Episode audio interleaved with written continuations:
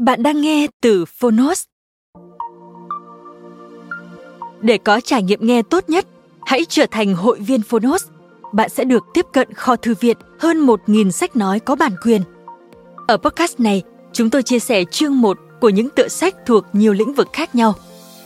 Nếu bạn muốn mỗi ngày đều được cập nhật một quyển sách mới, tìm thấy tựa sách phù hợp cho bản thân, cũng như nguồn cảm hứng và kiến thức hữu ích cho cuộc sống, podcast Thư viện Sách Nói chính là dành cho bạn. Nếu yêu thích kênh podcast này, hãy tải ứng dụng Phonos để nghe trọn vẹn cuốn sách. Ngoài sách nói, Phonos còn sở hữu hơn 10.000 nội dung giúp bạn phát triển bản thân, chăm sóc tinh thần như podcast, sách tiếng Anh từ Oxford, tóm tắt sách, ebook, thiền, chuyện ngủ và nhiều hơn thế nữa. Thông tin chi tiết tại phần mô tả. Còn bây giờ, hãy cùng lắng nghe cuốn sách của hôm nay.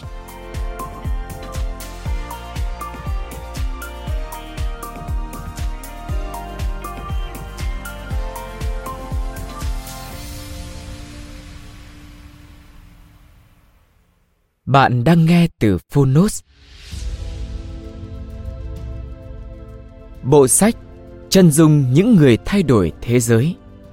Thành Cát Tư Hãn là ai? Tác giả Nico Medina, Andrew Thompson. Người dịch Trịnh Minh Việt. Phiên bản sách nói được chuyển thể từ sách in theo hợp tác bản quyền giữa Phonos với công ty cổ phần sách Alpha, ETS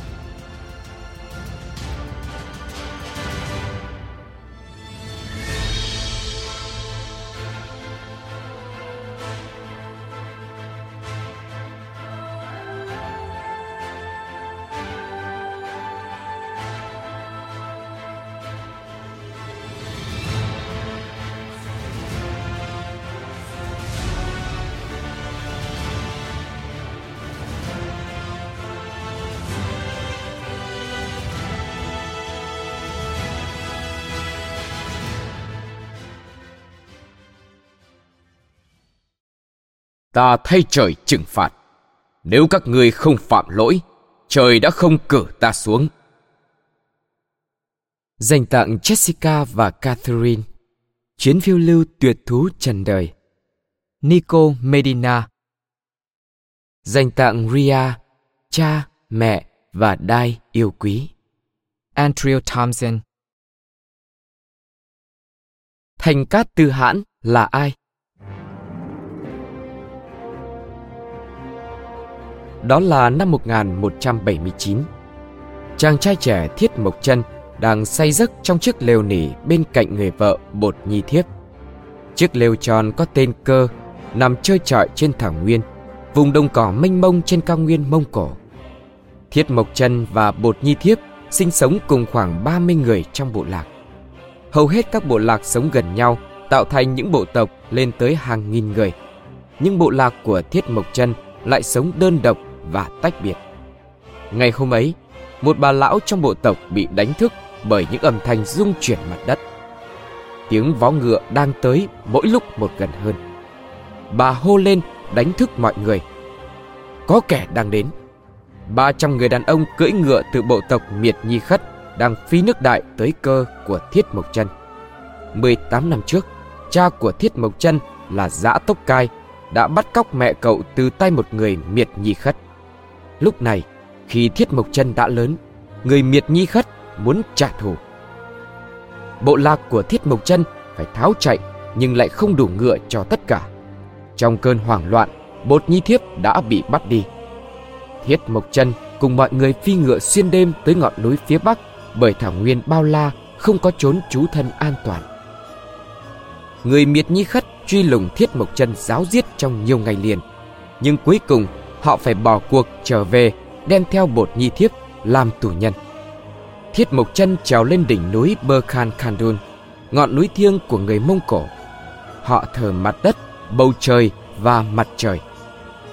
Bơ khan khandun là đỉnh núi cao nhất trong vùng và là nơi gần bầu trời nhất. Để cảm tạ các vị thần đã bảo vệ mình, thiết mộc chân vẩy sữa lên không trung và mặt đất. Suốt ba ngày, cậu cầu xin các vị thần linh dẫn lối cho mình.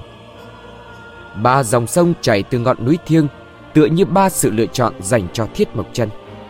Cậu có thể theo một dòng sông chảy hướng đông nam để trở lại cơ. Nhưng cậu sẽ khó tránh khỏi nguy hiểm nếu đơn độc trên thảo nguyên. Dòng sông Ô Non chảy hướng đông bắc sẽ đưa Thiết Mộc Chân trở về khu rừng nơi cậu từng lớn lên, săn bắt chim thú. Nhưng cậu không hề muốn quay lại sống như vậy. Thiết Mộc Chân quyết định đi theo dòng sông thứ ba. Cậu đi về phía tây nam, nơi bộ tộc khắc liệt sinh sống. Người khắc liệt hợp lực với Thiết Mộc Chân tấn công Miệt Nhi Khất và giải cứu Bột Nhi Thiếp. Nhưng đó mới chỉ là sự khởi đầu. 27 năm sau, Thiết Mộc Chân đã thống nhất tất cả các bộ tộc trên thảo nguyên. Ông chính là Thành Cát Tư Hãn, người cai trị toàn cõi Mông Cổ và là người chinh phạt của đế chế có lãnh thổ rộng lớn nhất từ trước đến nay.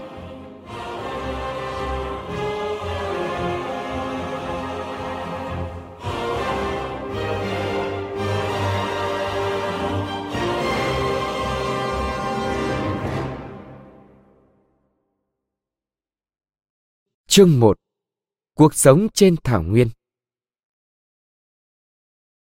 Ha Nguyệt Luân, mẹ của Thiết Mộc Trân, đến từ vùng thảo nguyên phương Đông. Bà được gả cho một người miệt nhi khất có tên là Chi Lê Tu, người đã trải qua một quãng đường dài để đến hỏi cưới bà. Trên đường trở về bộ tộc của Chi Lê Tu, có một người âm thầm theo dõi họ. Chuyện là Giã Tốc Cai đang cùng chú Chi mưng của mình đi săn bỗng phát hiện ra đôi vợ chồng từ trên vách núi.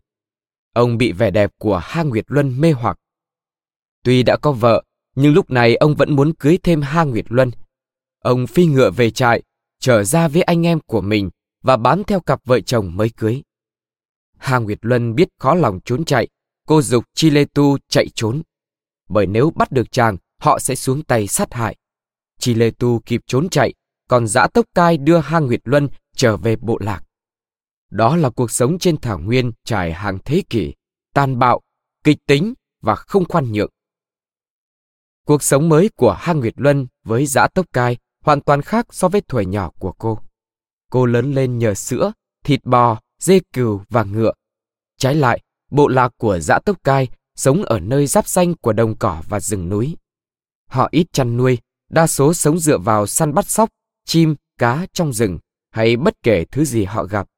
Mùa xuân năm 1162, một năm sau khi bị bắt cóc, Hang Nguyệt Luân đã sinh một cậu con trai.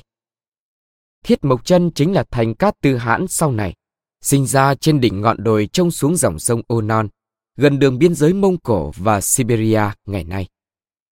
Dã Tốc Cai lúc đó vừa trở lại sau trận chiến với bộ tộc Thát Đát phía đông. Ông đặt tên con trai theo tên một chiến binh mà ông vừa đánh bại, Thiết Mộc Chân. Thiết Mộc Chân lớn lên bên dòng sông Ô Non cùng các anh em. Cậu còn có hai người anh cùng cha khác mẹ là Biệt Khắc Thiết Nhi và Biệt Lập Cổ Đài. Như những đứa trẻ khác trên thảo nguyên, Thiết Mộc Chân học săn bắn và cưỡi ngựa. Lên 4 tuổi, cậu đã có thể tự cưỡi ngựa và chẳng mấy chốc đã đứng được trên lưng ngựa. Khi đôi chân vừa đủ lớn chạm tới bàn đạp, cậu đã có thể vừa cưỡi ngựa vừa bắn cung, ném thòng lòng. Khi Thiết Mộc Chân chừng 8-9 tuổi, cha cậu quyết định tìm vợ cho con. Họ cùng nhau chu du về phương Đông. Dã Tốc Cai đã gặp cha con Bột Nhi Thiếp. Cô bé lớn hơn Thiết Mộc Chân một tuổi. Hai người cha đã quyết định gả con cho nhau. Thiết Mộc Chân ở lại và làm việc cho cha Bột Nhi Thiếp đến lúc hai người lấy nhau.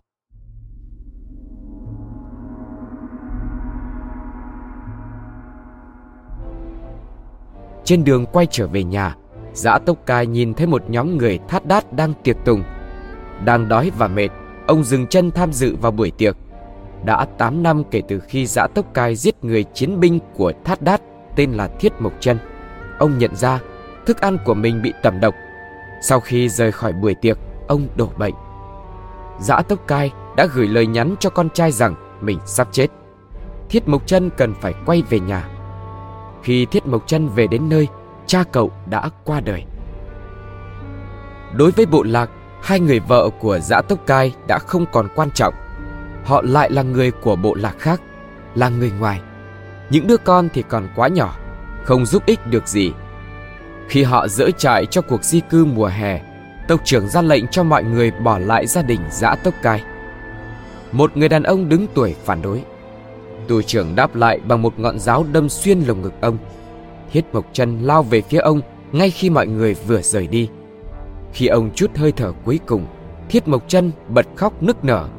Giờ đây, điều gì sẽ xảy đến với gia đình cậu?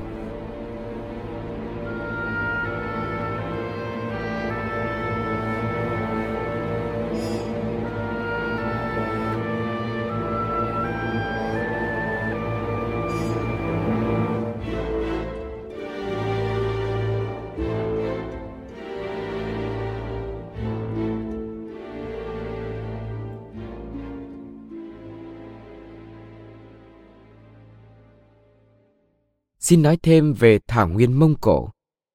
Những vùng đất cao, bằng phẳng và trơ trụi ở Mông Cổ được gọi là thảo nguyên. Những đồng cỏ rộng lớn này có diện tích lớn gấp nhiều lần diện tích phần đất liền của Việt Nam. Phía Bắc và phía Đông nơi này tiếp giáp với những cánh rừng Siberia và Mãn Châu. Nhìn về phía Tây là dãy núi tuyết An Tai. Biên giới phía Nam là sa mạc Gobi. Thời tiết nơi đây vô cùng khắc nghiệt nhiệt độ có thể lên tới 40 độ vào mùa hè và xuống dưới âm 50 độ vào mùa đông. Mưa rất ít và không theo mùa, dẫn đến việc trồng trọt gần như là không thể. Nhưng nhờ có tuyết tan cùng nhiều sông hồ, nơi đây trở thành khu vực chăn nuôi lý tưởng. Cảm ơn các bạn đã lắng nghe podcast ngày hôm nay. Podcast này được sản xuất bởi Phonos, ứng dụng sách nói và phát triển bản thân dành cho người Việt. Tải ứng dụng để nghe đầy đủ nhất các nội dung với chất lượng âm thanh chuẩn điện ảnh. Hẹn gặp lại ở những tập tiếp theo.